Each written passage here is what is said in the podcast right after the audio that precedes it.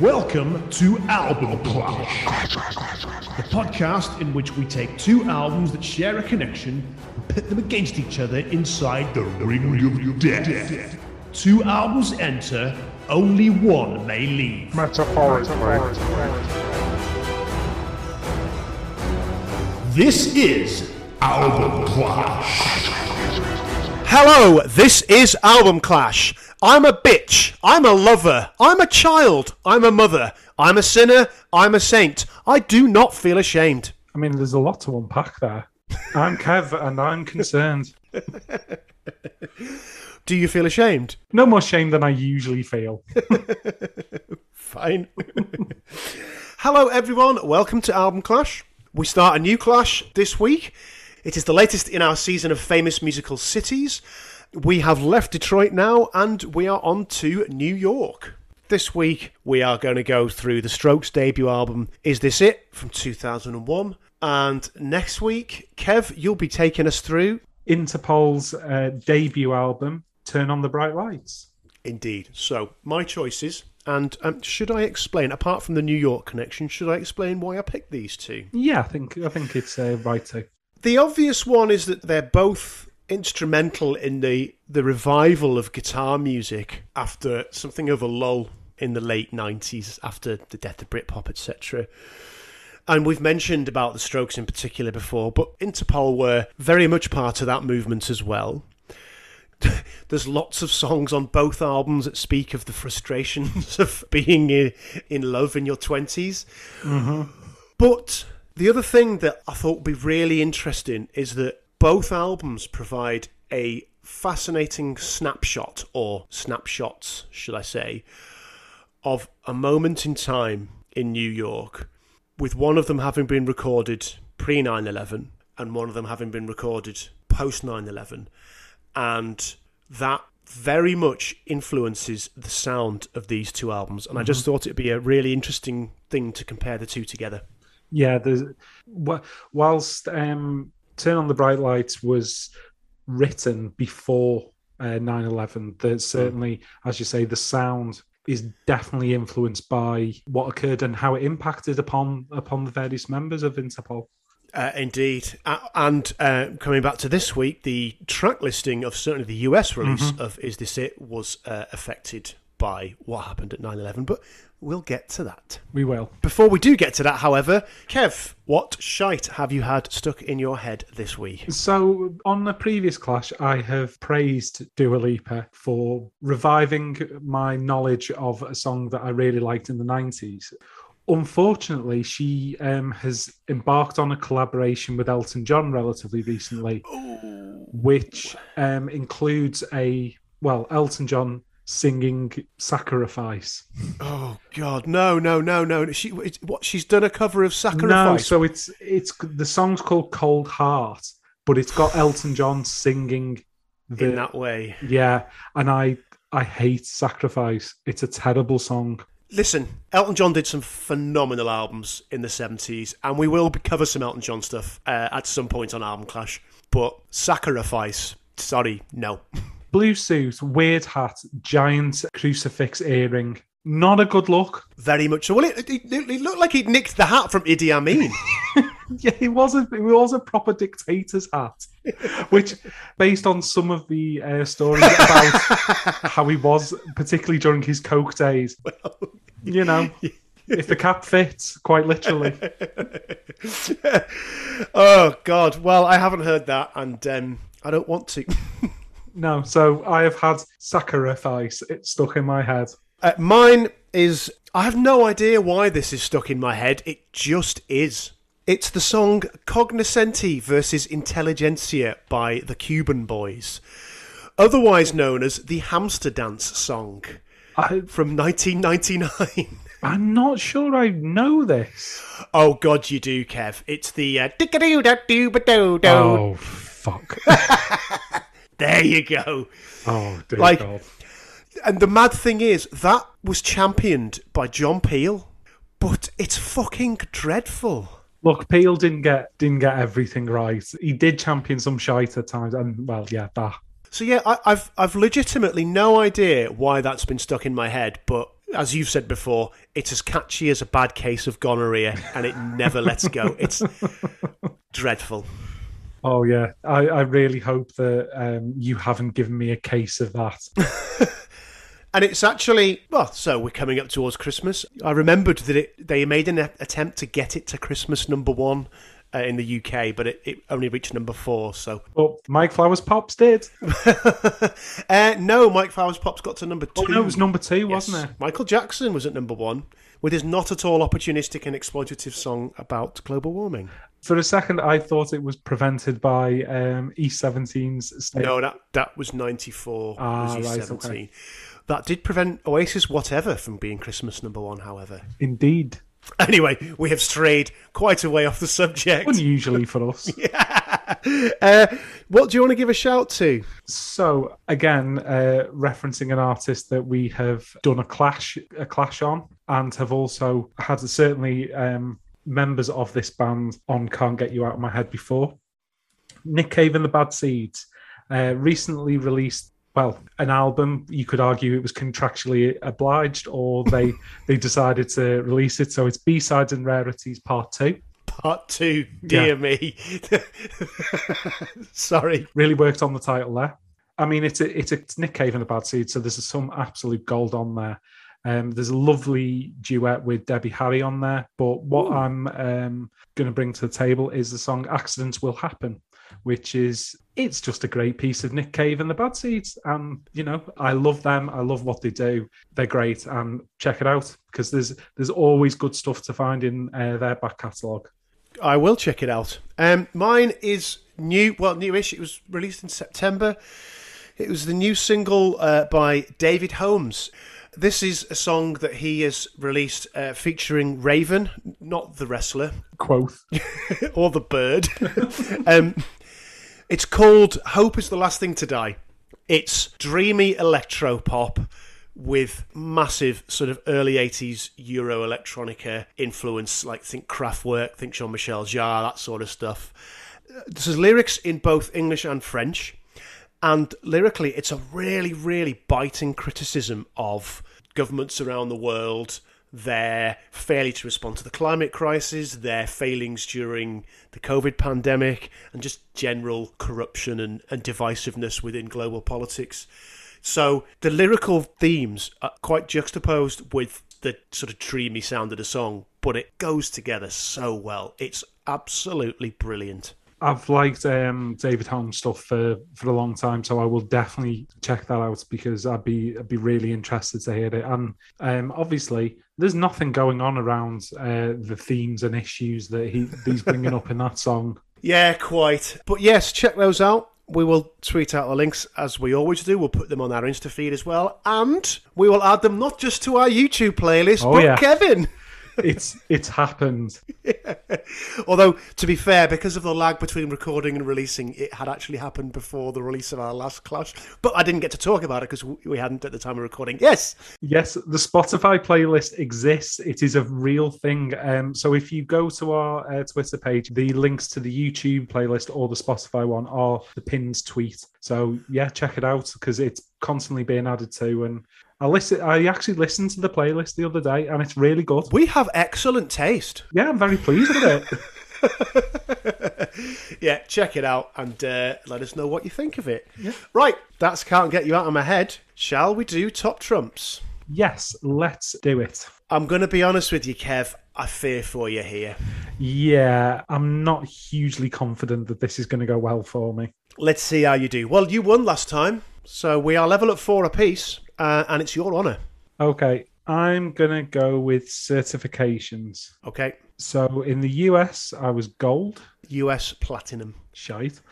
Um, UK gold. UK two times platinum. Shite. yeah. Okay. Not gone well. No. All right. Let's do sales then. Uh, what you got? So it's there's not a precise figure, so it's circa a million. That's good, but it's not circa two million. Sorry. No. It, it very much isn't. All right, okay. Let's do charts then. So, is this it? In the UK, got to number two. Not not so successful. 101. wow. I, I, I didn't expect it to be number two, or probably even top 10, but 101. Mm-hmm. Jesus. Wow. That is remarkable. I mean, you're going to struggle. US 33. US is actually worse. It's 158. Ooh, mind you, it's a, it is a much bigger market in the US, so you could say comparatively, 158 isn't as bad as 101 in the UK, but still, you've been It's not gone well. well, you're 3 0 down after three, so the best you can do is a draw here, and I don't fancy your chances. No, I don't. All right, let's go awards. What awards, if any, did Turn on the Bright Lights win? It did not win any awards. It was nominated for a VMA in 2003. Is that it? That's it. Wow, okay. So, uh, Is This It won three NME Awards, including the Best Album and the Best Band. It won the Best International Newcomer at the Brits, and it had two other nominations for Brits in 2002. So, yeah, soz. Uh, okay, well, I've won. Yeah, really comfortably. I'm going to see if we can get the first ever clean sweep here. All right, I'm going to go rankings. Okay. I'm going to go NME first. In 2013, the NME listed this as number four in their top 500 albums of all time. Number 130. Ooh, That's not gone well. no. Okay, do you appear on any of the Rolling Stone top 500 lists? No. Ooh, do you appear on any other lists? Yes, it is on the the Rolling Stones 2011 Best Albums of the Decade list. Okay, where did it come in that? It came 59th. Oh, okay. I haven't noted down if or where is this it came on that list, I'm afraid, uh, because I am in all three of the Rolling Stone top 500 lists. Shite. Uh, yeah. 2003, it was only number 367. By 2012, that had shot up to 199. And then in 2020, it had climbed still further to number 114. So um, I guess I win as, again. Yeah, and I am I am quite surprised that given how often it's sort of referred to as like incredibly influential, incredibly important, um, for it to not make any lists seems it seems surprising. But there you go. It does seem surprising indeed. But I don't care because I've won and I'm 5 0 up, and uh, I might do a little dance if I win the next one, which is Critic Scores. All music. Is this it? Got 5 out of 5. Ditto. Rolling Stone. Is this it? Got 4 out of 5. Three out of five. Ooh, harsh. Yeah. Okay, Pitchfork. 9.1 out of 10. Nine point five out of ten. Ooh, so drawn level on this one. It all comes down to the final one I have, which is the NME Oh, review. crap. Because you know what the NME gave, is this it? Yeah. 10 out of 10. Eight out of ten. Good! Six for six! He's absolutely whitewashed him. Humiliation. It's a full. Look, do you know what? It's a full-on Ashes walkover. I'm, I'm going to have to have like a special commission. There's going to ha- going to be hearings to to work out why why it worked out so badly for me. Probably something to do with structural racism. but, you. Yeah, Yeah, I am Mitchell Johnson, and I have absolutely rattled your off stump repeatedly there. that's not a euphemism. Although rattling your off stump is a great euphemism. it is actually. oh, enough of this smut. Should we start going through? Is this it? Yeah, let's let's do it. I mean, before we do, like you said, given how Turn on the Bright Lights is now regarded, I'm surprised that it didn't at least appear on some uh, some of those top 500 lists. Um, but there you go. I'd be I'd be intrigued to see whether Antics made it onto some of those lists because I mean Antics is a really good album as well. It is a really good album, but we're not talking about Interpol this week. No, we're not. So we will we will hold back.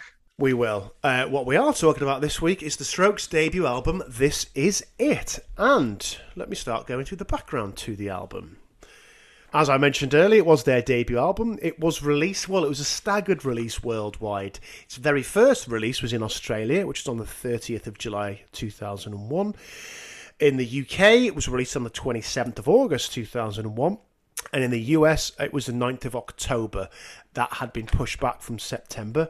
We'll talk about why a bit later on. Uh, it was released on Rough Trade and RCA Records. Recorded uh, between March and April 2001 at the Transporterraum in New York City. What a great name for a studio. Yeah. And it was produced by Gordon Raphael, who owned the Transporterraum studio. So, as I generally like to do, I'm going to go right back to the start of the Strokes and give you a little bit of a potted history.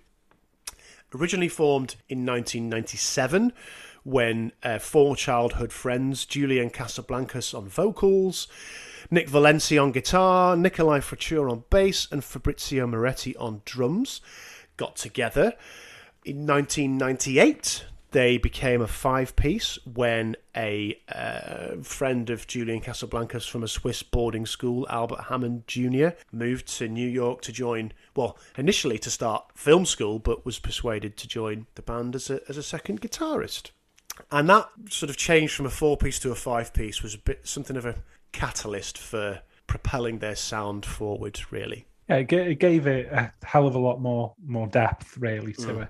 I suppose the one of the things that you can say about this band is that due to their fairly privileged position and families that they came from, is that they were able to dedicate a hell of a lot of time to practicing. So Julian Casablancas, his dad, set up the Elite Model Agency Oh. And obviously, Albert Hammond Jr. was his mate from a Swiss boarding school. Yeah. Kind of tells you that we're not dealing with uh, kids from the Bronx. No, we are not indeed. Well, they are a result of privilege, and you've got you've got to accept that. I think one of the differences between a New York band that came later that also had an equally privileged upbringing, uh, Vampire Weekend, they didn't shy away from their backgrounds and kind of and to be fair like on the first album kind of flaunt it a little bit in terms of the mm. references and stuff like that to the hamptons so it's a funny thing because obviously you could throw something at the strokes particularly how they portrayed themselves that they were maybe a little bit fake in mm yeah. The, they were these rough rock boys. When you've come from a Swiss boarding school, you can't really go that you're hard lads from the wrong side of the tracks. I mean, they were either going to end up as rock stars or supervillains with that background, weren't they? no, that's only people whose uh, wealth comes from diamond mines. Yeah, indeed. Moving on. Wonder if that'll make the edit. oh, it, it will. Don't worry. We've called him out before. He's a prick. Yeah, he is a prick. Not a fan of Bernie Sanders either. No, but what we anyway. right. Okay. Back to the Strokes. So they started gigging, and in 2000 they first came across Gordon Raphael, and uh, well, I'll let Gordon Raphael tell the rest of this bit of the story. Um, so, in a 2002 interview with Sound on Sound, he said, One night in August of 2000, I went and saw two bands play at the Luna Lounge. One was called Come On, and the other was called The Strokes. Afterwards, I went up to them both and hustled them, saying, I have a studio two blocks away, let's make a cheap demo, guys. Four days after I first met the Strokes, I was due to go to a party in Seattle and they needed some quick cash. So I made them a quick deal. I said, listen, I don't have a lot of time. I don't even want to spend a lot of time. I mean, you literally approached them, fella, but okay, fine, whatever. But let's make a real down and dirty demo. We'll do three songs in three days and it'll be so cheap that you'll love it. That demo became their debut EP, The Modern Age. The three tracks on there were The Modern Age Self, Last Night, and Barely Legal, all three of which wound up on Is This It, albeit re recorded versions. Gordon Raphael obviously produced that. The UK independent label Rough Trade picked up the demo and released them as the Modern Age EP, as I said, in January of 2001. So, Rough Trade's A&R man, James Endicott, whenever you hear him talk about when he first heard the EP and that, that it, I mean, to be fair, those are three fairly fucking strong, strong tunes to be having on an EP that you've yeah. you're touting round. Of course, of course, he was going to like fucking sign them up, sign, sign them up, sign them up. yeah, exactly.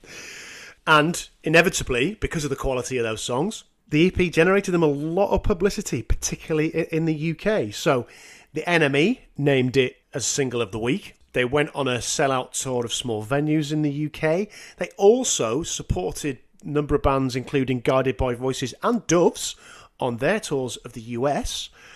And the success of the modern age, the buzz around them, basically led to a bidding war with the major mm-hmm. labels. So, RCA, Epic, and Interscope all wanted to sign the band. Their manager, Ryan Gentles, used that very much to his and the band's advantage. So, in an interview with the BBC from the summer, he said, We knew that we wanted to own the first record, and we asked the three labels. Two of them said no, and one said yes. We own it. We can release it if we want. Anniversary editions, etc. It's all ours. We can put it out on our own label, and it belongs to us. Not even Elvis or the Beatles own their own records well, we've talked about the Beatles publishing rights, obviously, mm-hmm. and, and other bands. So they weren't stupid. They weren't naive. No, and being able to control your your masters on your debut album, fair play. Like that's a hell of a deal to be able to cut. Indeed. Especially when you've released one EP. What what you can say because obviously we were both uh, knocking about at the time and very much deep into what was coming out. There was a fucking huge buzz about about the Strokes. There was indeed. Hold on to that thought because, I mean, I imagine we're going to pretty much say the same thing about how we discovered the album, but I want to come on to that when we do so. But yes, there was a massive, massive buzz, particularly in the UK. So yeah, March of 2001, they signed with RCA Records. RCA, for the recording of the debut album, wanted them to work with a more established producer. So they and Rough Trade sounded out Gil Norton, who had produced the Pixies' Doolittle, a magnificent album, which I'm surprised we have yet to do. I am actually quite surprised we haven't done it yet, but an odd choice. I mean, obviously, D- Doolittle's a, a great album, and you know it sa- it sounds really good, but it's not really that sound. It's not really that kind of garage sound to it. I can understand them wanting a, an experienced hand on the tiller for a brand new band, but it doesn't seem like a natural fit. And obviously, as as I'm sure you're going to go on to say, that that's how it proved. So that's interesting. Oh well, and yes, obviously, because when I when I read that name, I actually thought, oh, that makes sense. Actually, I could see that working. And I guess RCA at least didn't perhaps know what sound they wanted the band to be. They'd heard the EP, but it, the EP came out came out of demos, mm-hmm. so they were probably thinking, let's make this a bit more polished, let's refine it a bit, and having someone experienced who's produced a classic, that that was the way to go. But um, anyway, that's just me. No, I mean it, logically it makes it makes sense, but then with the hindsight of what this album actually sounds like, you go, Yeah. yeah, that actually doesn't make any sense at all. Yeah, I see. I see what you mean. I see what you mean, and well, and the band very much agreed. So they did three songs with Gil Norton, and whilst there was a good relationship between the Strokes and Gil Norton, the end product was something that none of them were satisfied with. So I'm going to go back again to that Gordon Raphael interview with Sound on Sound. He says, I got a call from Julian saying Gordon was scared. And I said, What are you scared about? He said, We don't know if we'll ever be able to get that sound back. I suddenly realised that they were thinking of the EP that we'd done as their sound. And Julian said, Is it okay if we come back to your basement and try those tracks again? So basically, it wasn't a case of we're going to ditch Gil Norton and come back to you for everything. It's like, let's just see how we go. Mm-hmm. Because RCA in particular were very reluctant to ditch Gil Norton and to go with Gordon Raphael. Because, as I said, they wanted an, an, a, a, yeah, an experienced hand on the tiller, as you, as you wonderfully put it. So it was a case of, well, let's just go back with Gordon, record the tracks that we've already done with Gil, see how they sound. And they got uh, one of the RCA execs down to listen to the, the output of those sessions.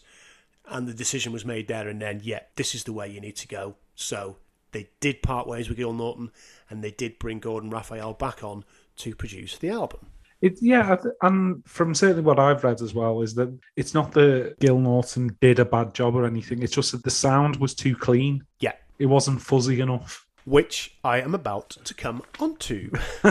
so, a few things about the sound that was created. Apparently, Julian Casablancas' stated ambition was that the album should sound like a band from the past that took a time travel trip to the future to make their record. So, it has been widely speculated that each song was recorded in just a single take. Gordon Raphael basically said that's bollocks. So again, this is what he says from Sound on Sound. What we did that was different from the EP was to spend as many hours or days as was necessary to do a live mix of a song where everybody played amazingly well. The result was that the takes were much more rock solid and structured than on the EP. So they didn't do a single take, but what is true is that every track on the album is a live take. It's the band playing live rather than overdubs, etc.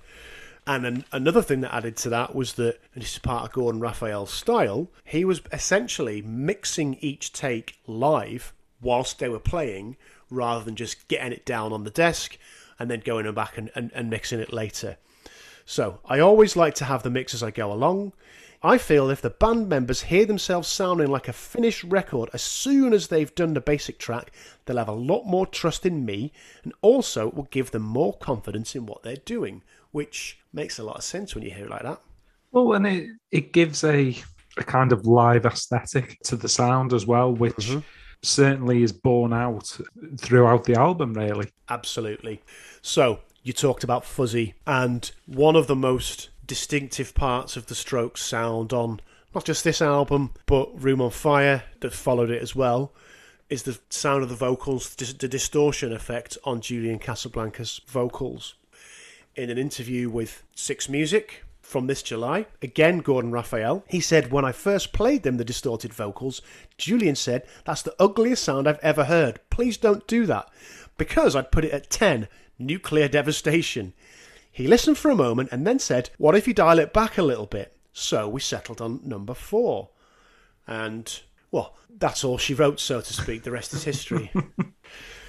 okay, so the album was in the bag. They went back on the road, another headline tour of the UK and Ireland. That included slots at the Reading and Leeds festivals.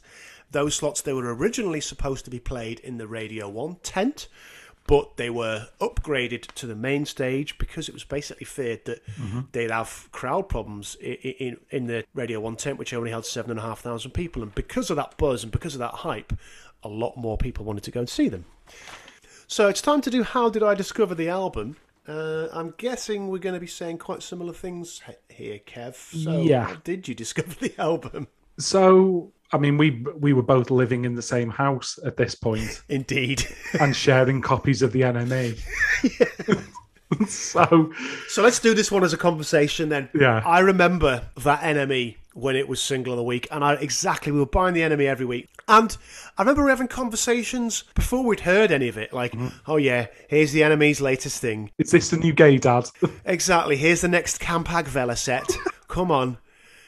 And I saw, I think it was Peel that yeah. I first heard him on. And I almost remember thinking, shit, they're actually really fucking good. yeah. So I don't think it was last night. I think it might have been The Modern Age was the first mm. one that I heard. And I went, mm. Fuck me. And I will hold my hands up and say that I didn't initially buy the album because somebody else within our house had purchased it. So if you're listening, Graham, yeah, um, thanks, thanks for lending me that album where I basically had it for, for about six months. So I, uh, uh, well, before I get to the album coming out, I was at the Reading Festival. I saw that set at the Reading Festival. Mm-hmm. Weren't you at Leeds as well? Yeah, I was. So, you know, we'd both, by the time the album came out, seen them live as well and then so I didn't buy the album either, but I had acquired it by some other means. Yes, there was some other means that you managed to get hold of the music that Lars Ulrich would have uh, very much frowned upon. Indeed, he would. Indeed, he would. Ooh, we could we could get into a big Napster chat. we could. Well, it was actually WinMX, not Napster. Okay. One for the kids there.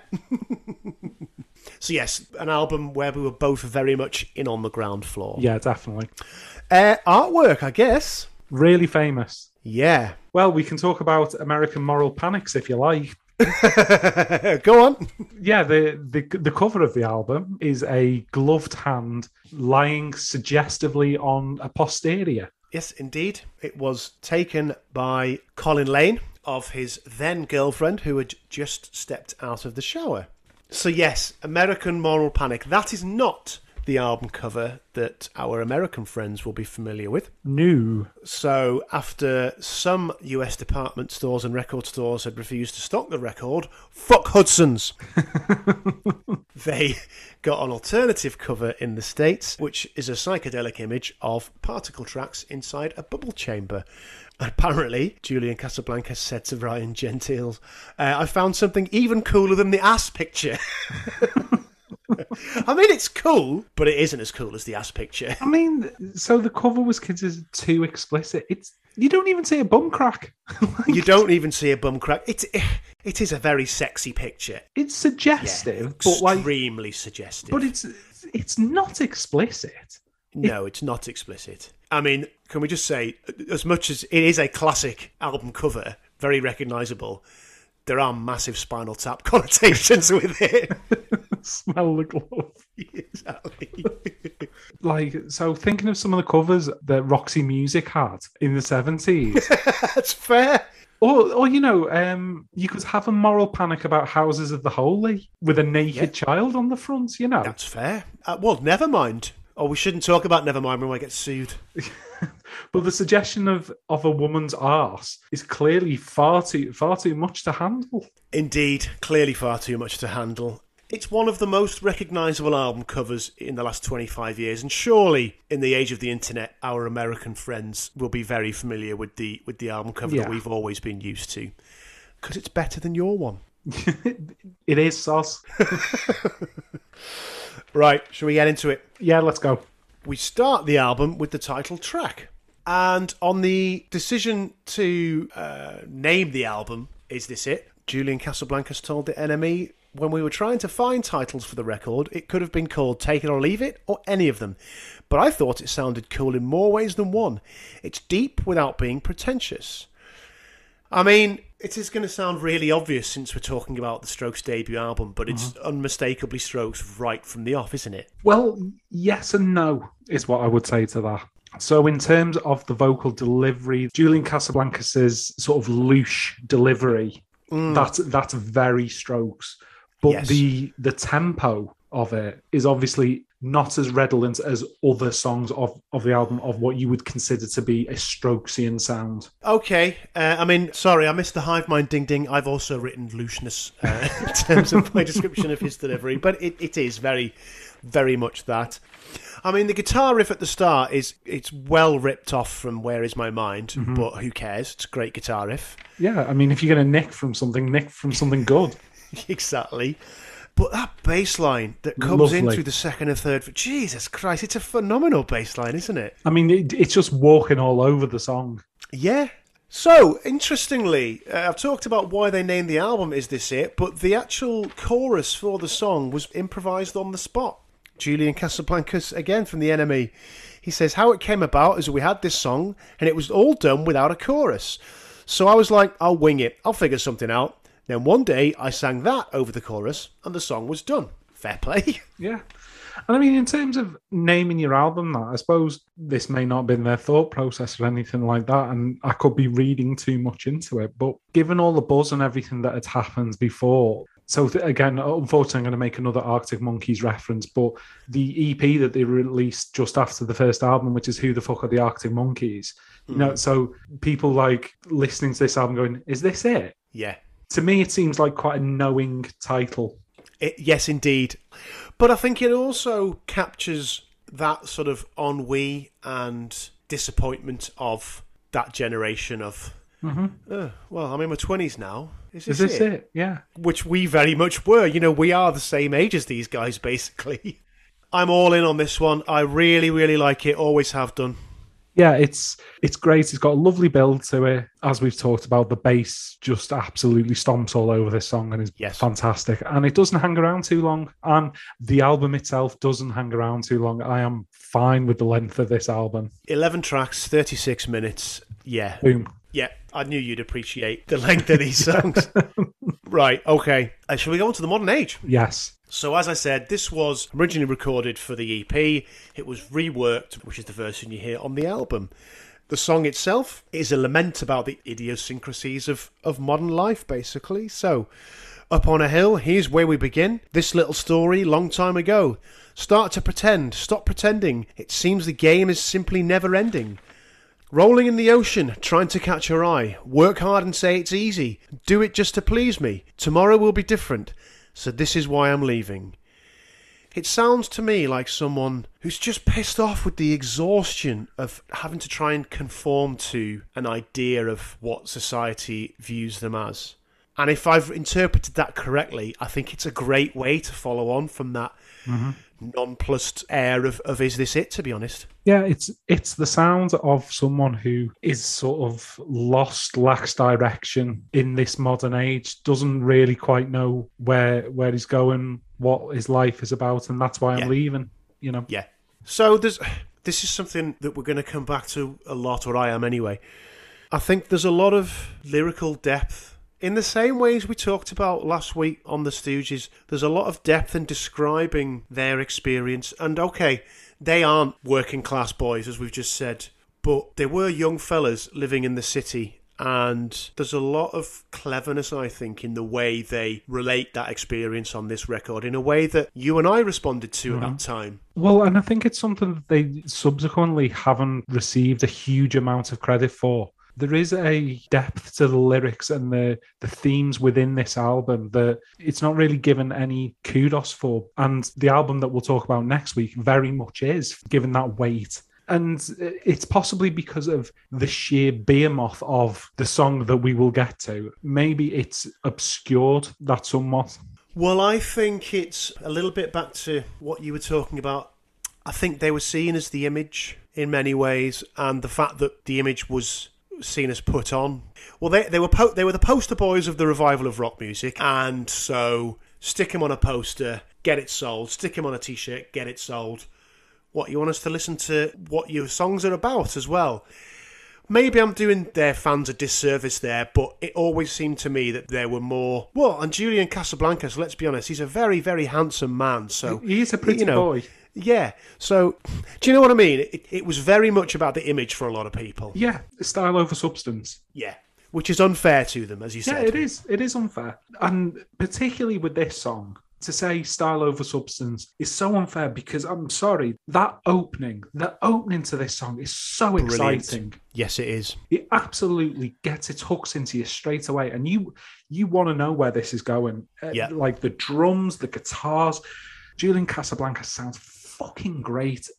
So I think there's a desperation to his vocals. We said looseness on the last one. There's a desperation and angst here that fits the song theme perfectly. So from my note, I said the delivery grows more frenetic. Oh yeah, okay. throughout the song. And again, again, I suppose that kind of speaks to the to the desperation uh, element of it. But and like musically, it, be, it becomes more frenetic and more lost. And I think the way it ends as well, like you've lost your way in the modern age. The the, the song kind of falls apart at the end. I love the way it just stops. Yeah, It's brilliant. I love a song which just goes fuck it off. yeah. We're not we're not going to bother doing a like a fade out or anything. It's like done. yeah. Next song. And like you said, the way it starts with the drums and the guitar, and, and something else I'm going to talk about a lot this week and next the simplicity of the main guitar riff. It's two notes, really, mm-hmm. but it just drives everything forward. It's a phenomenal track, this. Yeah, it's it, and as as I said when we were talking about it earlier, this is what grabbed me 1st mm-hmm. All right, shall we go on to Soma? Yeah, let's do it. So the title of this song is taken from the name of the fictional ideal pleasure drug in Aldous Huxley's Brave New World. Mm-hmm. Soma is what they would take when hard times open their eyes, saw pain in a new way. It seems to be about people who take drugs in an attempt to fit in with the cool kids, mm-hmm. basically. Somehow he was trying too hard to be like them, is another lyric in this. Yeah.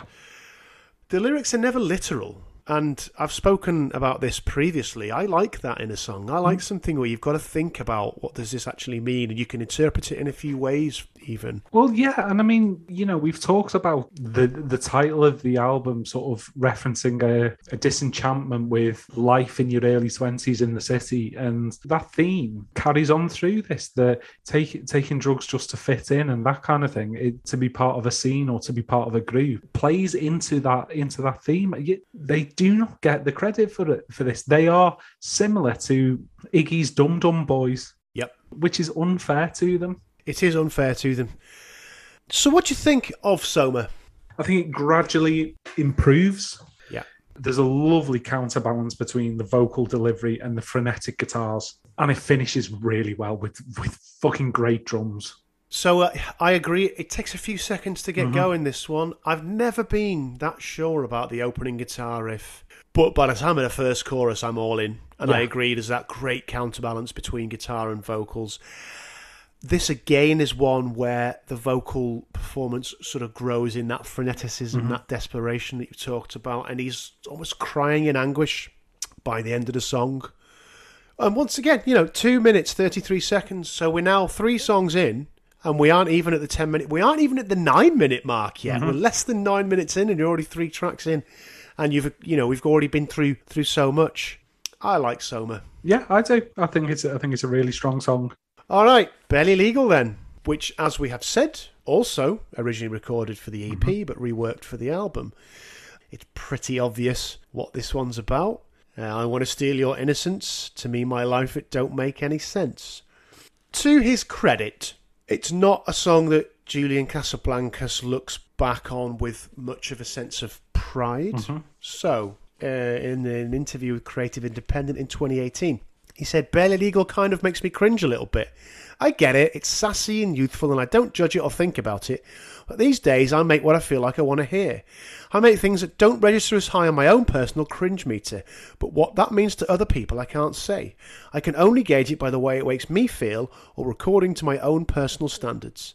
So fair play to the man. You know, there's there's not many artists that could speak so honestly and articulately, for that matter, about the material that made them famous. Mm-hmm. So fair play.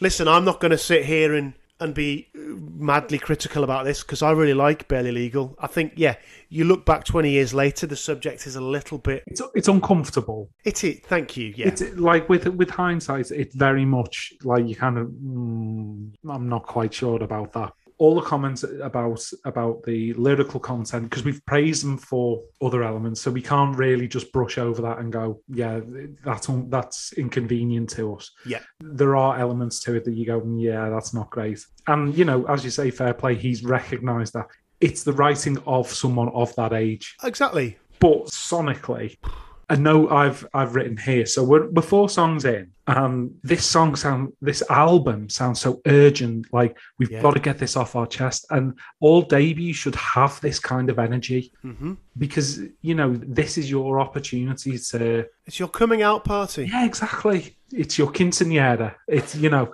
it's it's your Bach mitzvah. yeah, yeah. You know, if you're not absolutely flying out the trap doors, then what are you doing? Although, to be fair, for five public school boys from New York, it's probably their debutante ball. Sorry, that was too open a goal to not tap in. Sorry, I've just I've just remembered the um, Mr. Burns' son. She's not done yet. Put her back in. it's uh, coming out. Oh, Rodney Dangerfield. uh, sorry. Customary Simpsons reference. Customary Sim- Simpsons reference. Uh, and whilst we were talking about inappropriate and uh, misogynistic lyrics, But yeah, it, you know the production choice, so the fuzzy sound, so it gives it a great kind of live performance aesthetic to it, and Yeah. and it ends so well and all. Like they know how to end a song. absolutely, it, yeah, hundred percent. As well as the way it ends, I love the way it starts. You've just got that really short drum fill, and you're straight in. I think the melody is incredibly catchy, and there's a really simple, again, really simple guitar riff that comes in and out, which is just it just gives added depth to the song. Yeah, urgency. Urgency is a, perfect way to describe it. I can't add to that. Really, really good. Despite my misgivings looking back in hindsight at the lyrical content, I am still a big fan of Yeah. Barely Legal. Okay, I, I've got nothing more to say. Okay, someday. Wow. Yeah, wow. So, couple of facts. First, it was the third and final single from the album, released on the 23rd of September 2002. It reached uh, number 27 in the UK, also number 17 on the Billboard Alternative Singles chart. It's a song about realizing that when you grow up, your friendships will drift apart. When we was young, oh man, did we have fun? Always, always, promises they break before they made. What a song. So, unlike some of the other songs on the album, so it kind of has that lament for the lost friendships of youth, but it's also the someday element to it gives it a, a positive that maybe maybe things might be better. Yeah, there is a hopefulness to it, yes. Yeah, which which you've not you've not necessarily had thus far, and it it works really well for that. I mean, everyone in this song, everyone is on it. You know, like the first, like I can remember that, like the hair standing on the back of my neck when I first heard it. It was so exciting. You're like, fucking hell, who who are these? Like, this is so good. Yeah.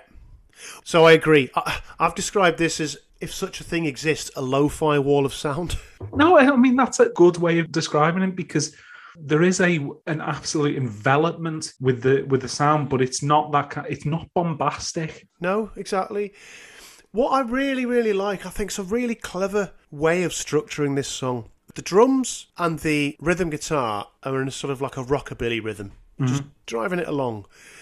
But then the bass and the lead guitar are much more staccato and jagged, and it just you wouldn't think it, but they go together so well. Those two different rhythmic styles that it just yeah, as, as you said, the hairs on your back of your neck stand on end when you first hear it. It's another one that just starts. You've got a really simple drum riff, and then that unmistakable strokesy guitar riff comes in. It's um, we've talked a lot about his vocal performance, the angst, the anguish. It does give me that sort of heart weary sense of nostalgia just listening to the way he sings it. A remarkable piece of work for five lads recording their first record. And I mean that middle eight where you have the bass and the drums, and then the guitars come in, and then the vocals kick back in. Mm-hmm. I mean that's a that's such a lovely touch, and it's mm. it's done so simply, but it's absolutely perfect. Okay, so I'd just like to talk about the video.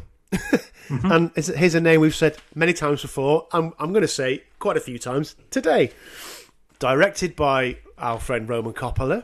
Uh, if you've seen it, it's the band playing a fictional game of, well, in the States it's called Family Feud. Over here it's called Family Yeah. Fortunes. Against the band Guided by Voices. And they lose. The Strokes lose. it's a great song. And it's a good it is. video. It is a good video. I did, it's not their most famous video, as we will come to, but We will. I do remember it fondly. I mean, it was big on MTV too. Yeah, not as big as, as what we will come to soon. Indeed. But not yet. Because before we get there, we have Alone Together. Indeed. Lisa said, Take time for me. Dropping him down to his knees. Ah, chest down. A- any idea what it's about? No, no, um, no idea. I have heard that Julian Casablancas is a cunning linguist. I'd say you were better than that, but you're not. No, I'm not. No. I'm not. Uh, yeah, it is apparently about performing oral sex on his partner. Yes, it has that element to it, but it's it's also that it's they're having an entanglement, A what, sorry? an, an enfranglement. Better. But as the as the title says, that like they're alone but they're together. Yeah. They are doing what they're doing, but it's not fun. They're not really having a having a lovely old time here. Yeah, indeed. And I think the tone of the song reinforces that. There's a menacing air to it, an unsettling. Spiky. Yeah, I like that. It's better than menacing. You've got that the guitar and the bass, which you know come in within through the verses. Uh, there's an absolutely brilliant guitar solo after the second Oh, yeah. chorus as well. Phenomenal stuff from Albert Hammond Jr. It's. I don't have a great deal to say about this. Yes, you're right about the, about the subject matter, and I think, as I say, the tone reinforces that view. I mean, the only thing I would possibly add would be throughout most of the song before you get to the guitar solo, it has kind of a wire sound to it. That it's that it's Hmm. that kind of much more angular guitar sound. Yeah, interesting. Interesting. I hadn't picked up on that, but uh, yeah, you're right. Actually, a, a good comparison to draw. I mean, I was listening to Wire earlier today, so Oh, fair that, that's why then. it helps. There you go. Okay, but I don't have anything else to say about Alone Together. I, I, I like it. yeah, I, I like it. It doesn't blow me away, but it's certainly not. It's not. It's not a bad song. Okay, shall we go to the fireworks factory? I think I think we should. Itchy and Scratchy have got there. Poochie hasn't got involved. we're, we're all we're all good. Well, Poochie died on the way back to his home planet. I mean, how, I'm going to see how many Simpsons references we can throw in I'm here. going to stick them all on Twitter as well. Well, when this album came out, we're talking peak Simpsons as well. Yeah, absolutely. Although it didn't take that long for it to really take a nosedive. The Simpsons. Oh, yeah. That is. Shall we talk about last night, Kev? Yeah, we don't need to talk about Poochie. Right, last night. It was the second single. It was released on the 23rd of October 2001. It reached number 14 in the UK, number 5 on the US alternative chart, and number 49 on the. Come on, it's been a few weeks. Let's go. Eurochart Hot 100. Hey! I mean, come on, Europe. 49. You can do better than that. And can we also say a staple at every indie disco ever since it was released? Yeah, th- that's not a bad thing. No, no, I'm just I'm just saying that that, Yes. that is true. It, indeed, it is true. So, the guitar riff and the drum rhythm owe, let's say, something of a debt to American Girl by Tom Petty and the Heartbreakers. I mean, another song I really like. so you know, It's a belter. To be fair to old Tom, he was cool about it. He told Rolling Stone in 2006 that the Strokes took American Girl. There was an interview that took place where they actually admitted it. That made me laugh out loud. I was like, okay, good for you. It doesn't bother me. Fair play. I mean, Tom Petty has always seemed like a good egg. Yeah, he did always seem like a good egg. And actually, the Strokes in 2006 supported Tom Petty and the Heartbreakers on their US tour. Mm-hmm. So, yeah, all good. I mean, who can blame them for nicking it? American Girl's an absolute belter, and so is this. Yeah, it's an absolute classic. It's got a great opening. The lyrics, uh, how it's delivered, the pitch, it's all absolutely perfect. And it's lyrically hooky. Yeah, it is. you can't help but you know, when you're at the indie disco. Everyone's belting this out. yeah, it's it's great. It's exemplifies what I've talked about a few times about the simplicity and the brilliance in that simplicity. Mm-hmm. The guitar riff, it's a C chord played in octaves. That's what it is. It's nothing more complicated than that. And the bass line's two notes. It's a it, it's brilliant. That's all I can say. It's Yeah, brilliant. It is, and even something down to the to the video. I mean, this is going to be the third the third Arctic Monkeys reference And there's an, uh, there's more to come as well. because you know you can clearly see how they were influenced from something as simple as this video when it came out. Everyone went. Fucking hell, why has no one thought to like do a live sort of performance, but Yeah. making it look like an old band? And that's exactly what the Arctic Monkeys did. Precisely. So, on the video, apparently they initially didn't want to appear in a video, but they agreed to and were persuaded to by Roman Coppola on the premise that, yeah, it would be a simple one that would look like a performance on a 60s, 70s TV show, but they would perform it live rather than, than miming along. So it was mocked by a band we have both referred to in not so glowing terms before, Sum 41, on the video to their song Still Waiting. To be fair, it is a funny video. I mean, it's a shit song, but it's a funny video. Deryck Whibley's finest. Didn't he marry Avril Lavigne? I'm sure he had an enfranglement with Lavigne before she died, according to internet legend. Brilliant. Note: Avril Lavigne is not dead. No, Avril Lavigne is not dead. That we know of. At the time of recording, we are not aware that she has passed. she is in Finland. is she actually in Finland? No, have you not heard the conspiracy theory that Finland doesn't actually exist? No. Okay, so there's a whole there's a whole conspiracy theory that Finland is just a figment of the imagination. Okay, this has now definitely made it to Twitter. Thanks very much. And uh, uh, there's all sorts of hashtags going out when this gets posted as well. Liam Brown might start following us until we get to the Twitter. Hashtag chemtrails. Hashtag nunchucks. Oh, I've got a lot to say. right, should we come back to the song we're talking about? Right, it's a classic. It's one of the best songs of the last 25 years. It just is. And as you said about Someday, everyone is absolutely on it. It's another one where the guitars work brilliantly together. The rhythm section is tight, and Julian Casablanca sounds phenomenal. He sounds anguished. He sounds frustrated. He sounds. He sounds fucking cool. That's Yeah. what he sounds. I don't have anything bad to say about this song. It's No. magnificent. It comes to something when, and this may sound as though I'm doing it a disservice, but it's not actually meant to be. Is that you wouldn't be surprised to hear it at wedding disco because it's that sort of well known and universally beloved. Yeah. Just after Real Gone Kid comes this one. That's only at a Scouse wedding. Why is that, by the way? Because Deacon Blue are not a Scouse band. No, but Liverpool loves Deacon Blue. So Real Gone Kid or Dignity. Dignity. I mean, Deacon Blue were okay. I mean, Dignity's a belter though. You know, you can't you can't lie. Real Gone Kid's better, mate. Come on. I don't know.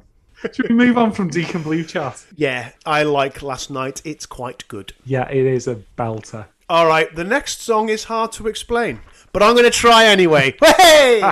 Sorry. hard to Explain was the lead single from the album. It was released on the 25th of June 2001, reaching number 16 in the UK, which for a debut single, okay, they've had the EP, but for a debut single, that's pretty bloody good. Also reached number 10 in Ireland and number 27 on the Billboard Alternative chart. So, interesting uh, note about the production, and something I only learned for the first time through this research. I always thought the drum part in this was played on a drum machine. It is not. Really? Uh huh. It is Fabrizio Moretti playing live. So, again, I'm going to go back to that interview that Gordon Raphael gave to Sound on Sound. I just spent a long time sculpting the drums and processing them so that they sounded like a drum machine. I was taking real sounds and messing around until something real sounded like something fake. Yeah, I never ever knew that. I always thought it was a drum machine. No, I, I mean, I've got a note about the sequence drums, you know, so hmm. fair play. Yep, not sequenced at all. Fair play indeed. Although, what I would say, like, really cleverly done, but wouldn't it just have been easier to make the sounds on, you know, a drum machine? Yeah. oh, fuck, I never thought of that. if, Gordon, if you're listening. Again, neither of us are music hmm. professionals, so ignore us. Jesus, what a song this is. Oh my god. That guitar riff, that non sequenced drum hmm. part, the bass line, it transports me right back to 2001. And I get all nostalgic and fuzzy every time I listen to Hard to Explain. I love it. it opens absolutely brilliantly. It continues that. And the description I give to the vocal performance is blistering. Yeah, It's phenomenal. And, you know, we've been on a run of absolutely brilliant songs. and we ain't finished yet. No, we're know. So yeah, I um, and perhaps my desire to be the sort of poetic one with my use of adjectives, I've perhaps jumped the shark a little bit here. But to me, there is a melancholic profundity to the way he sings this. All right, Chris Gow. Fuck off! That's all we've got time for this week, and forever. I'm ending the show. Goodbye. That's the end of Album Clash. Not Chris Gal, because I'm actually talking about the song. yeah, actually, to be fair. not myself. No, the vocals are fantastic on this. I've said it once or twice before, but it's worth saying again here. It's not just the vocal performance, but the mhm. melodies are so catchy. But they have an emotional depth to them. Does that make any sense at all? No, it makes it makes perfect sense. There's a beautiful simplicity to what they're mm. doing, but that's not a criticism. No.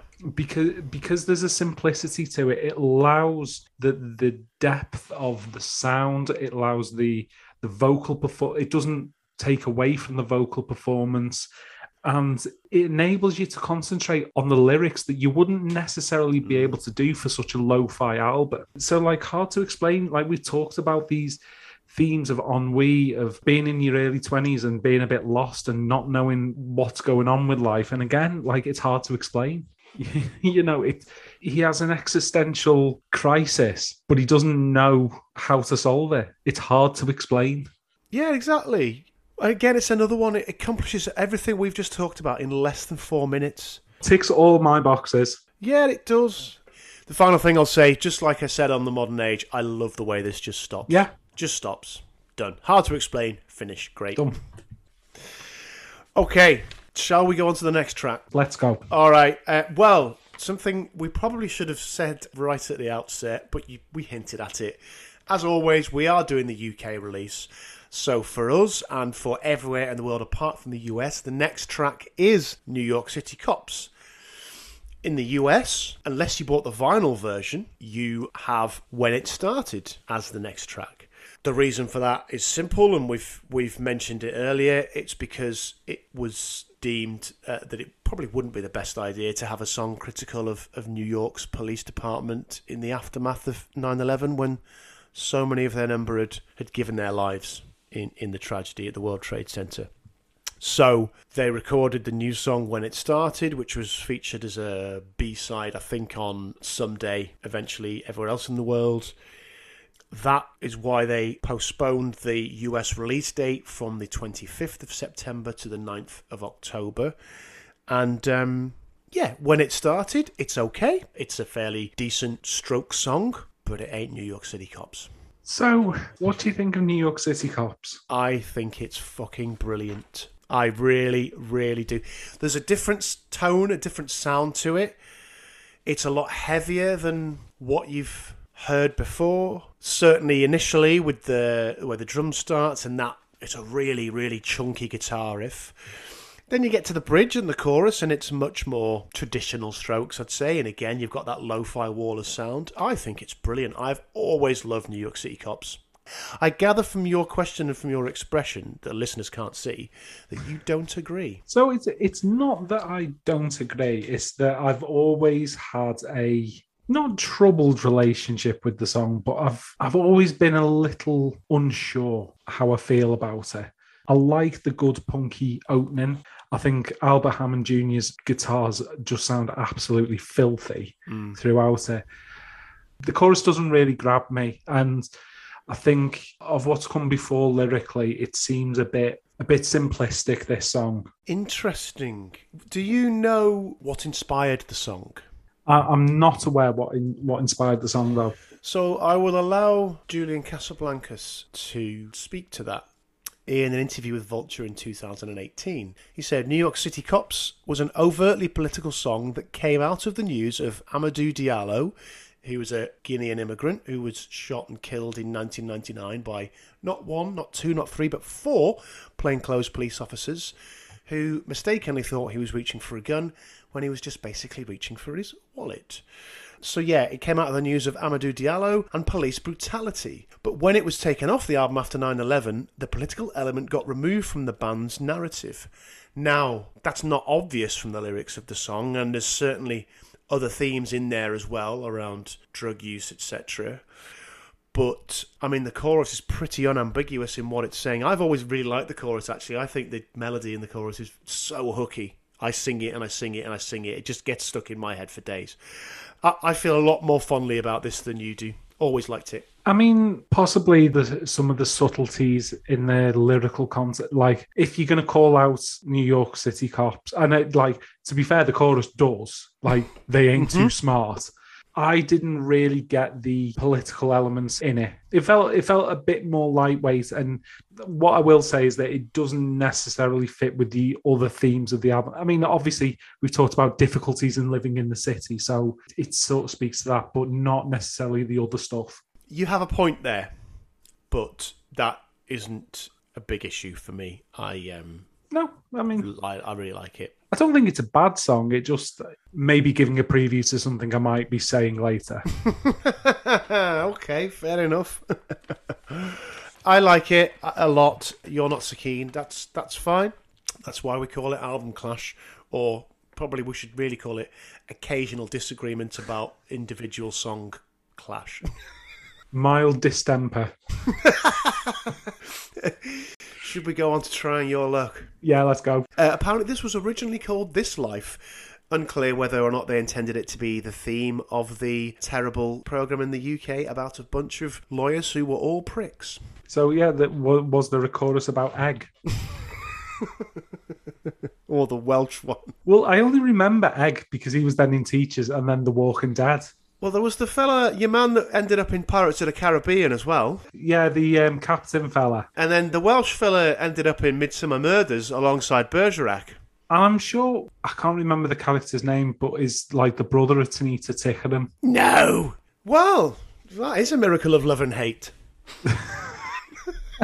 this is great stuff. You know what? Because I've got second screen, I, I may well have to Google. All right. Whilst you're googling, can I talk about trying your luck? Yeah, let's go. Right. Okay.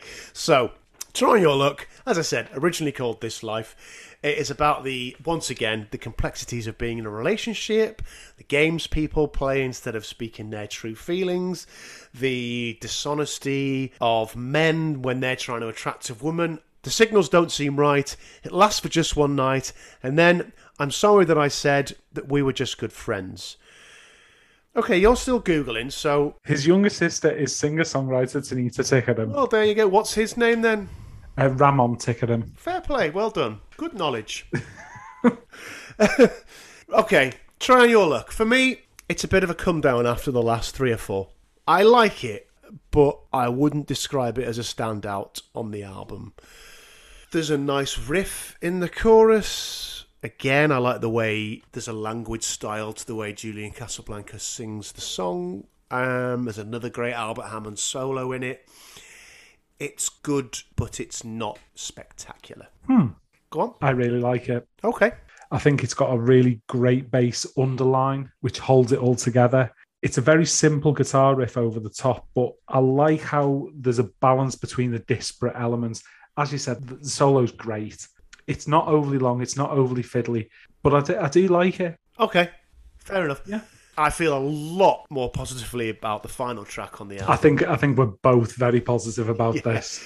So, take it or leave it. Thematically follows on really well from the previous track because it's about jealousy, relationship dynamics, all that frustration. Girls act too much, boys act too tough. Enough is enough. Well, on the minds of other men, I know she was. That's in the first verse. And here's a bit of a link back to last week when we went through the Stooges. Exactly as with Not Right, the second verse flips those gender roles. So it's boys act too much, girls act too tough. On the minds of other girls, I know he was. It's so I like that. It's no one's fault. It just is. Yeah, the we've had most of the songs from a male protagonist mm. point of view, so it's nice to have a balance somewhere in the album. It is indeed. So this one, again, it starts gently, but it just gets more and more and more frenzied as the song goes on, and hive mind. and like there's there's such anguish and angst in the way he's, he's, he's crying out at the end. He's gonna let you down. It's I fucking love this. I think it's a great closer. It's a frenetic, angry perform- vocal performance. Yes, it is. It's yeah, the it's someone who's lost control. Take it or leave it. Just take it or leave it again, everyone's on point. Everyone is performing to their highest standard. It it's great. and it's a brilliant way to end the album. Yeah, absolutely. Right, we're done. Yeah. Eleven tracks, thirty-six minutes. Flown through. Hell of a ride. Yeah. And I think that's a really good way of putting it. For an album that's less than 40 minutes long, you have had a hell of a ride. Um, there's not been a huge let up in tempo either. No, not at all. You've belted through it. We have belted through it. Uh, shall we belt through some reviews? Yes, but with um, due preparation for to be annoyed. Yeah, he was at large. right, before we get to him, Joe Levy in Rolling Stone wrote, This is the stuff of which legends are made. The Strokes' debut album is pure New York rock and roll, all grey pavement aggression wrapped up in black leather cool. The 11 songs speed by in just slightly more than half an hour, each one so tightly constructed and urgently delivered that even the ballads seem fast. For now, the Strokes have mastered their style. They have yet to come up with the substance to match it, but the music leaves us no doubts. Can't disagree with any of that. No, indeed, can't disagree with any of that at all. We have already mentioned the 10 out of 10 review that the NME gave the album. In that review, John Robinson said, simply put, the Strokes have every quality rock and roll requires from its finest exponents. And Is This it? Is where they come together. More than that, though, Is This It is a document of a group seizing a moment and making it entirely their own. There's nothing unnecessary here. Is This It is an album by a band that knows its strengths, knows its collective mind. It's a New York story, an LA story, a London story, anyone and everyone's story. Nice. Yeah, again, that's a really good review. So that before I go to the next one, those two reviews that we've spoken about then come back to exactly what I mentioned at the start that tonally this album is really uplifting. It is all about swagger and exuberance and youthful confidence and speaks to the time in which it was recorded rather than the time in which, in America at least, it was released. But actually, it was an important part of the recovery, I guess, from what had happened at 9 11. Here's something uplifting. Here's something that can unify the city. Do you know, does that make sense? Yeah, but it did. It didn't need to be maudlin or introspective. That this Mm. is an album of youthful energy and vigor. Yeah. The city getting back on its feet and being very New York. Yes, absolutely. Okay, not everyone was full of praise for the album. Uh, just very briefly, John Monks in Stylus magazine said, As refreshing as this is, there's a shallowness to the album that prevents it from ever being put into the classic category.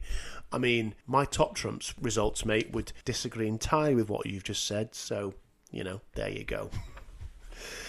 Okay, shall we get to Nobby?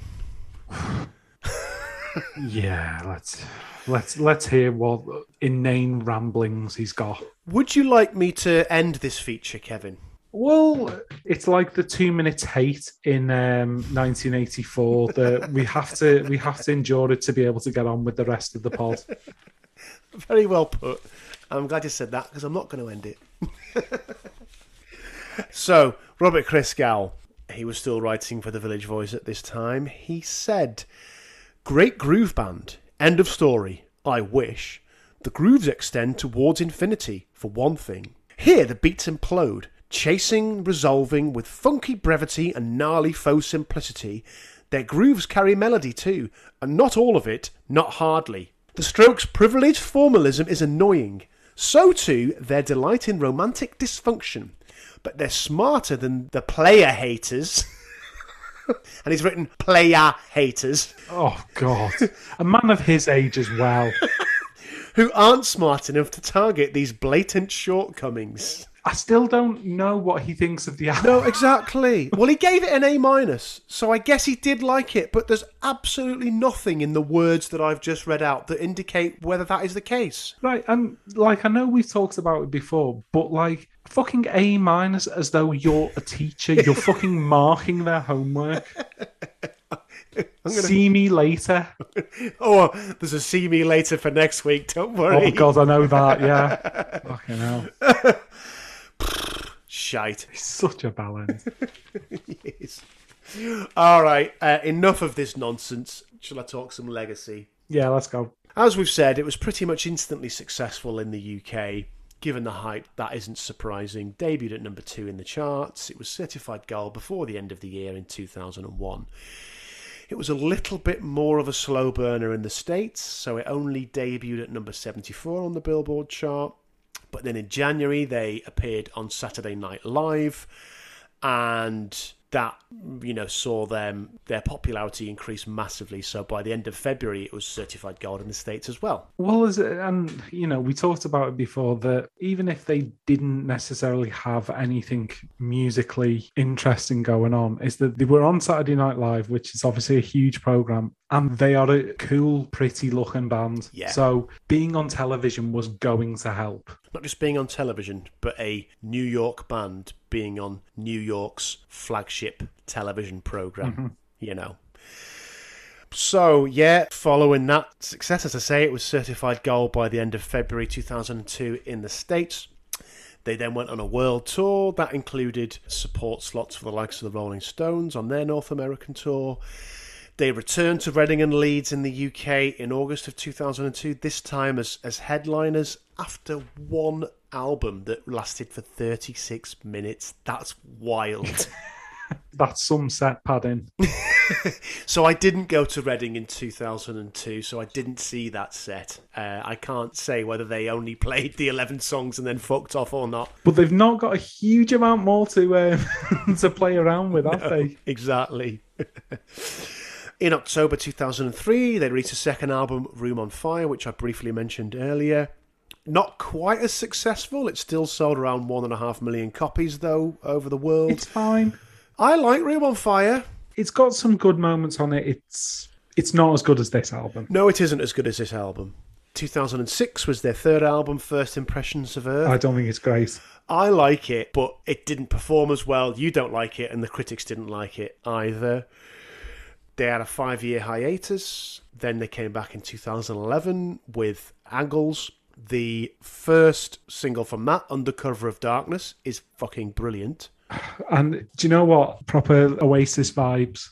The lead single was so good, and then the rest of the album was such a letdown. It was, and that's exactly what the critics said about it. Okay, 2013 was their fifth album, Comedown Machine.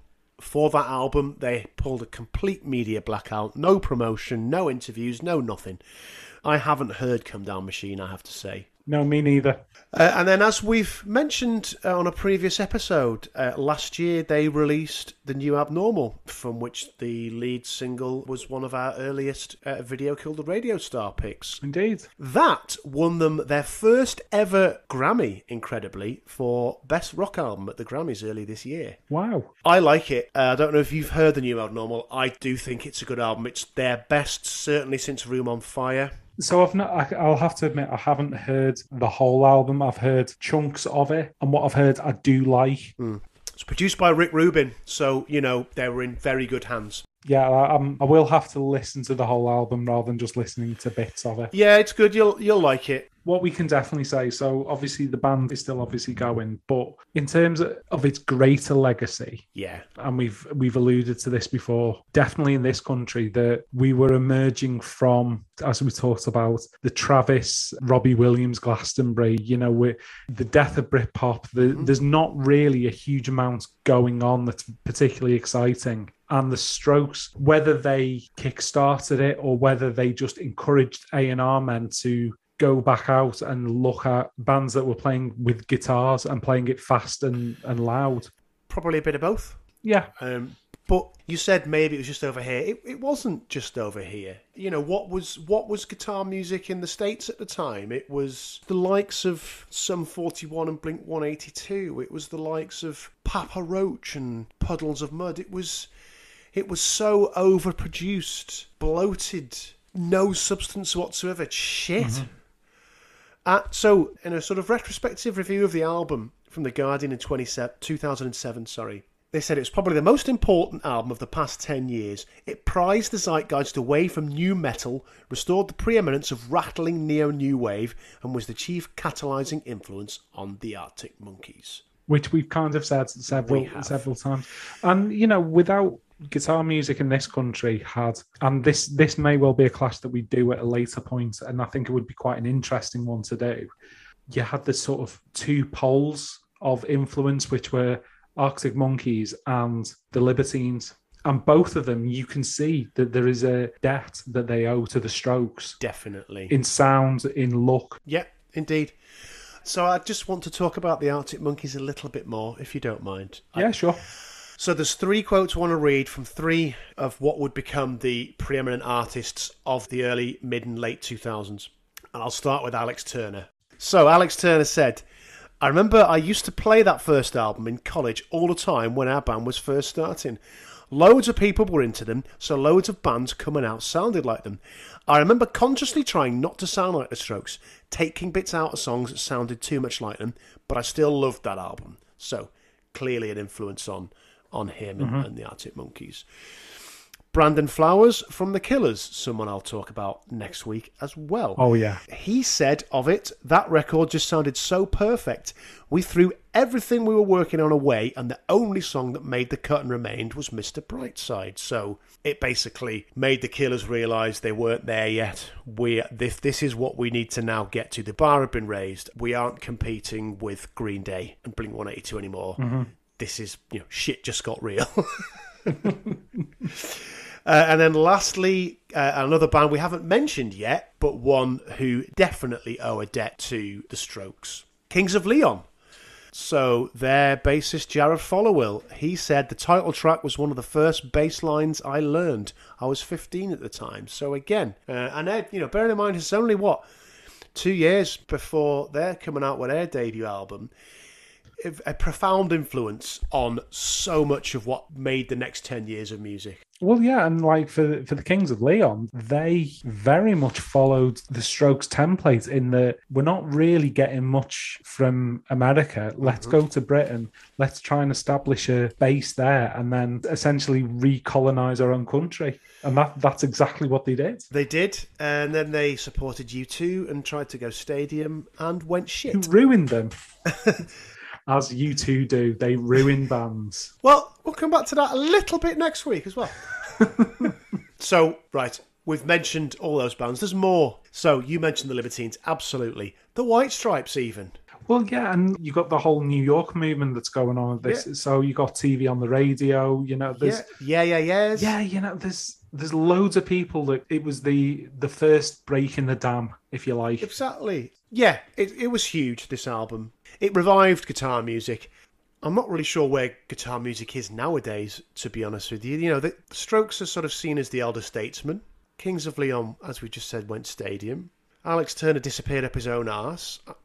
Sorry, but he did. Whether you like Tranquility Base Hotel and Casino or not, it's such a self-indulgent album. Yeah, it is. Yeah, it's it's difficult to say that, and I suppose that you're not going to get a period like this again because everything is available at the same time. Yeah. there's too much coming out at the same time, so you're not going to get a Strokes completely changing the zeitgeist Yeah. because the zeitgeist is everywhere. It's anything that you want it to be. You have access to all of recorded music now. That's very true. And also, people are so much freer to put out their own material that it is now much harder, certainly in, initially for A&R men and record companies to mould and meld a band to fit a particular theme, to fit a particular aesthetic. So you will inevitably have more variety and more diversity as a result of that because everyone is creating more of what's true to them rather than what they think will sell lots of records. I think there's also an inherent conservatism, particularly in like the live festival circuit as well. Yeah. I mean, how many times have you seen the Reading Leeds lineup where it's a rotation of bands that have been knocking around since this period for the last 20 years who are still doing headline slots Yeah. and still doing the same Yeah. same thing and it's the same coterie of artists it's it's really difficult for new artists to break through and be able to to reach that higher level Muse, Kasabian, and Red Hot Chili Peppers. They're the Yeah. go-to Reading headliners. and then Eminem every couple of years yeah, absolutely. All right, shall we stop bemoaning the state of modern music because we sound like proper our ass fellas? Yeah, we are we are proper our asses though, so you know. But yeah, we let's move on. Uh, I think I know where you're going with the next segment, but uh, what's your best song? What's your worst song? So it's not a bad song. It's as I as I said when we went through it, it it's not my favorite on the album. So New York City Cops is is my worst song on the album. Best song, fuck me. I mean, who's your favorite child? Someday was the the first of their songs that I heard and thought it was amazing. The Modern Age is absolutely brilliant, hard to explain. But I am gonna go with the obvious. I'm gonna be Mr. Obvious because it is. A, it's just an absolute classic. It's Last Night. It's the best song on the album. Okay, Johnny Obvious strikes again. It is though. Um, all right. Well, it is an absolute classic. Yes, it is. Uh, okay, I'll go mine. Uh, so I'm going to go my worst song first as well. And for me, it's Trying Your Luck. As you said about New York City Cops, I will say about this. I like it. It just feels a little bit lackluster after the three which preceded it and the one which follows it. So yeah, that's the only reason. But I've got to pick one, so it is Trying Your Luck. Best song. I mean, you're completely wrong about New York City Cops. It's one of my favourite songs on the album. It's not the best. I'm not picking that, but it's nowhere near the worst song on this album. I give you head a wobble, mate, quite frankly. any of the three singles, Someday, Last Night, Hard to Explain, you can pick any of the three of them because they are all absolutely phenomenal. But I'm not going to be Johnny Obvious because for me, the best song on the album is Hard to Explain there's a massive nostalgic thing for me in that. As I said when we went mm-hmm. through it, it transports me right back to 2001. There's a heartbreaking melancholy to this song, but at the same time, it's brilliantly uplifting. I adore it. It's my favourite song on the album, and that's why I'm picking it as the best. Like it's it's so it's so difficult to pick to pick the best song on this album. So you know, it's a perfectly legitimate choice. Okay, uh, I think we're about done for this. Uh, for is this it then? We are indeed. I I think. Kev, just remind people what they need to research for next week's show, please. So, uh, your research for next week is Interpol's debut album, Turn on the Bright Lights. Okay, and uh, could you also please tell people how they can keep in touch with the show? So, if you like to be embarrassed by uh, musicians uh, that you used to respect wearing uh, shite leather jackets with research and destroy on the back, then you may choose to look at a certain lead singer of the Stone Roses Twitter. Whilst there, um, you may want to come to our Twitter page where you can find our excellent links to our playlists and um, our lovely content at Clash Album. If you like carefully curated quality content, then you can go to our Insta, which is our Clash Album. Or if you're resolutely old school, you can always send us an electronic mail at albumclash at gmail.com. oh, very good. Yeah, um, never meet your heroes. I've never met Ian Brown. I'd be terrified to. well, I made the mistake the other day of scrolling through his uh, Twitter feed. I mean, we're we're talking chemtrails. We're talking yeah, all. Well, yeah, we've done it. We did it. We did a whole thing You're like, You stopped me. I know. I may I, I couldn't help myself the other day That's because ridiculous. I was I was pulled in by what I may talk about next week. I did wonder why you were wearing a tinfoil hat. oh dear. Okay, yeah. Don't follow Ian Brown on Twitter because he's fucking nuts. He'll just disappoint you. Yeah, exactly. He will indeed. Uh, but yeah, thank you very much. Keep in touch. As we always say, subscribe to the show on whichever platform you listen to podcasts. Leave a rating. Leave a review. Tell us what you want us to cover. Tell us what you think of the show. All that stuff. You need to listen to Interpol for next week, as Kev said. Until then, be excellent to each other. I've been Tim. I've been Kev. And we'll see you next time. Ta-da. Ta-da. Whilst Islands rule.